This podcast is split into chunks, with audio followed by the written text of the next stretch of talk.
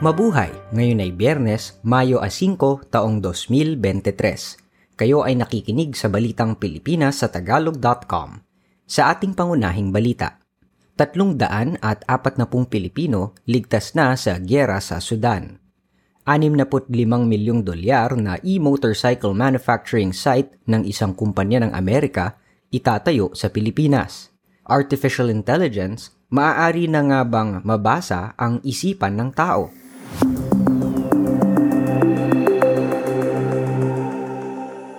Nakauwi na sa Pilipinas nitong Mayo 4 ang 72 Pilipinong muntik nang natrap sa kaguluhang nagaganap sa Sudan. Sinabi ng Department of Migrant Workers na kasunod nito ang 82 pang mga overseas Filipino workers na sakay ng commercial flight ng Saudi Airlines.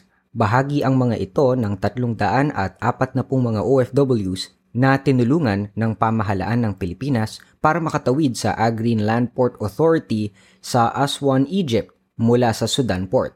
Sinabi ni DMW Secretary Susan Ople na nakipag-ugnayan na rin sila sa Philippine Airlines para iuwi ang 188 pang mga OFWs. Bukod dito, may isa pang grupo ng 104 na OFWs ang inaasahang maiuuwi ng bansa makaraang makalampas sa Egyptian border. Sinabi ni Ople na ang mga OFWs at iba pang Pilipinong tinutulungan para makalabas ng Sudan ay makakakuha ng 200 dolyar na pinansyal na tulong at tutulungan din upang makahanap ng bagong trabaho.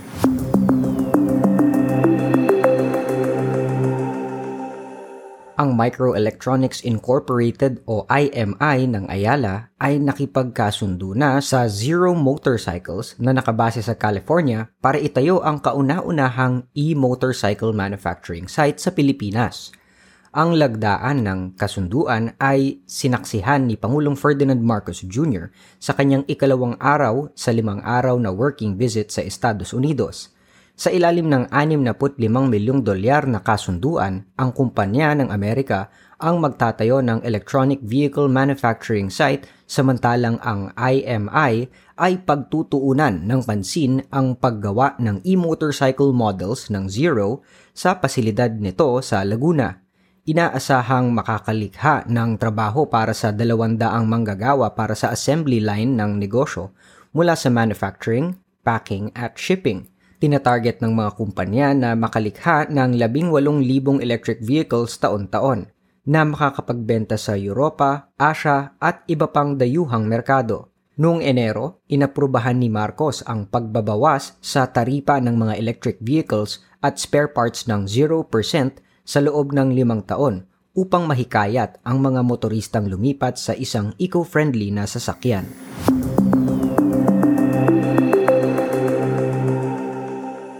Isang kumpanyang nakabase sa Estados Unidos ang seryoso sa pagkokonsiderang magtayo ng unang nuclear energy facility sa Southeast Asia sa Pilipinas.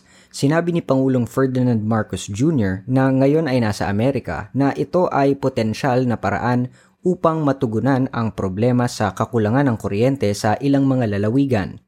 Ang Ultra Safe Nuclear Corporation ang nagpakita ng interes na dalhin ang kanilang malinis at maaasahang enerhiyang nuklear sa Pilipinas.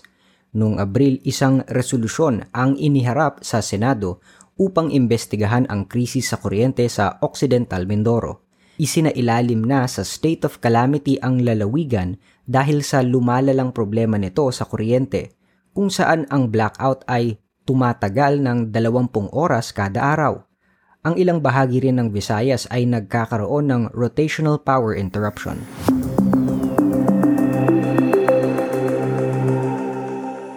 Pinaghahandaan ng Manila International Airport Authority o MIAA ang paghahanda sakaling ang naka-schedule na anim na oras na pagsasara ng himpapawid sa Mayo 17 ay mapalawig pa upang bigyan daan ang pagmamantina.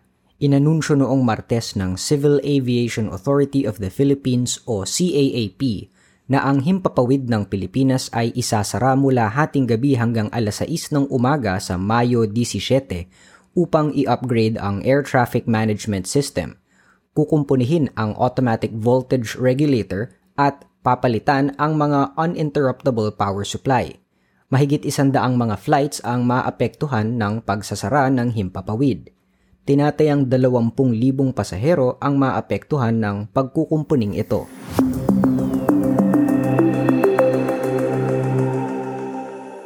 Tumaas sa 11.7% ang positivity rate sa kaso ng COVID-19 sa National Capital Region o NCR noong Mayo 2.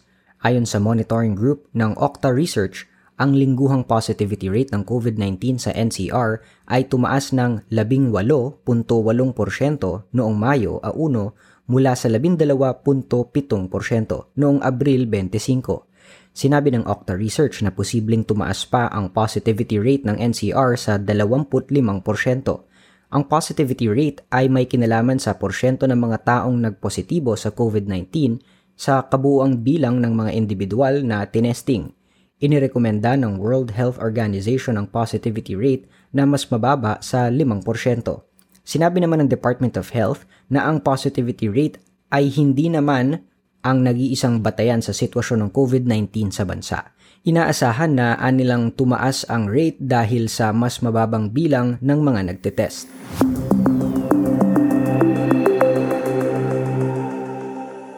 Ang isang libong pisong polymer banknote ng Bangko Sentral ng Pilipinas o BSP ang nagwagi ng Banknote of the Year Award para sa taong 2022 na ibinigay ng International Banknote Society o IBNS. Ang plastic na isang libong piso ay ang kauna-unahang perang Pilipino na nagwagi ng award. Natalo nito ang mga pera ng Algeria, Barbados, Egypt, Northern Ireland at Scotland. Sinabi ng IBNS na ang mahusay na disenyo ng pera ng Pilipinas na nasa kaakit-akit sa mata na kulay asul at may engrandeng species at kapaligiran ang naging dahilan ng pagkakapanalo nito. Ang IBNS ay isang pandaigdig na non-profit organization na kumikilala sa mga natatanging pera na inilalabas bawat taon base sa kanilang disenyo, kulay at ang mataas na kalidad ng seguridad. Sinimulan ng BSP na ilabas ang nanalong pera noong Abril ng nakaraang taon. Ito ay nilimbag ng Note Printing Australia, samantala ang palitan ng piso sa dolyar noong Mayo 4 ay nasa 55 piso at 35 sentimo.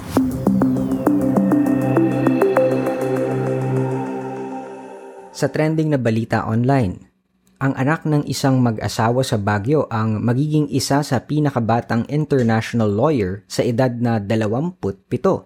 Ipinanganak sa New Zealand noong Oktubre 29, 1996 si Joseph Maynard Borja Erci ay natanggap sa Role of Barristers at Solicitors ng Korte Suprema ng Queensland noong Setyembre 2015. Natapos niya ang kanyang Bachelor of Laws degree sa University of Southern Queensland at ang graduate diploma sa legal practice mula sa Queensland University of Technology sa edad na 18.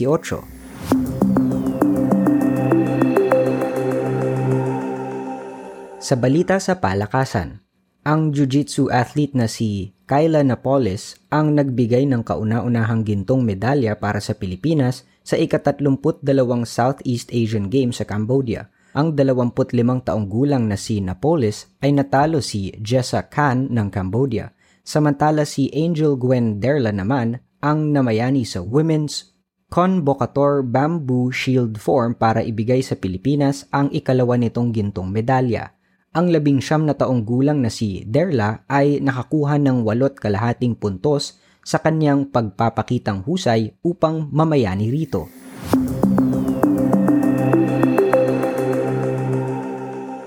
Sa balitang showbiz, inihayag ni Gloria Diaz na hindi siya pabor na sumali sa Miss Universe ang mga trans women, mga kasal na babae at mga babaeng may anak, subalit walang asawa. Sinabi ni Diaz na mas mabuting lumikha sila ng sariling paligsahan sa pagandahan. Si Diaz na dating Miss Universe title holder ay nagbigay lamang ng kanyang opinyon makaraang ihayag ng Miss Universe organization na tatanggalin na nila ang kanilang alituntunin laban sa mga trans women, kasal na babae at kahit sa mga may anak na.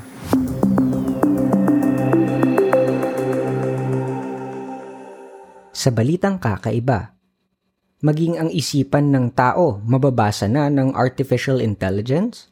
natagpuan ng mga siyentista ang paraan upang magamit ang brain scan at ang artificial intelligence modeling upang maisalin ang diwa ng kung ano ang iniisip ng mga tao na sinasabing hakbang tungo sa pagbabasa ng isipan. Bagaman at ang talagang pangunahing layunin ng language decoder ay matulungan ang mga taong nawalan ng abilidad na makapagsalita, inamin ng mga siyentista sa Estados Unidos na ang teknolohiya ay makukwestiyon tungkol sa pagiging pribado ng isipan. Upang payapain ang ganitong pangamba, nagsagawa sila ng mga test na nagpapakitang ang decoder ay hindi naman magagamit kung hindi papayagan ng isang taong makita ang aktibidad ng kanyang utak na ibinabad ng ilang oras sa isang magnetic resonance imaging o fMRI scanner. Sa nakaraang pagsasaliksik, nakita ang brain implant ay nakakatulong sa mga taong hindi na makapagsalita o makapag-type na maihayag ang kanilang salita o pangungusap. Ang brain-computer interfaces na ito ay nakasentro sa parte ng utak na kumokontrol sa bibig kapag tinatangka nitong magsalita. Ang ginawa ng mga siyentista sa pangunguna ni Alexander Huth, isang neuroscientist sa University of Texas, ay gamitin ang fMRI sa halip na nakabaong implant sa utak. Ang mga data na nakuha ay ibinigay nila sa isang neural network language model na gumagamit ng GPT-1, ang naunang AI technology na kalaunan ay ginamit sa napaka-popular na ChatGPT.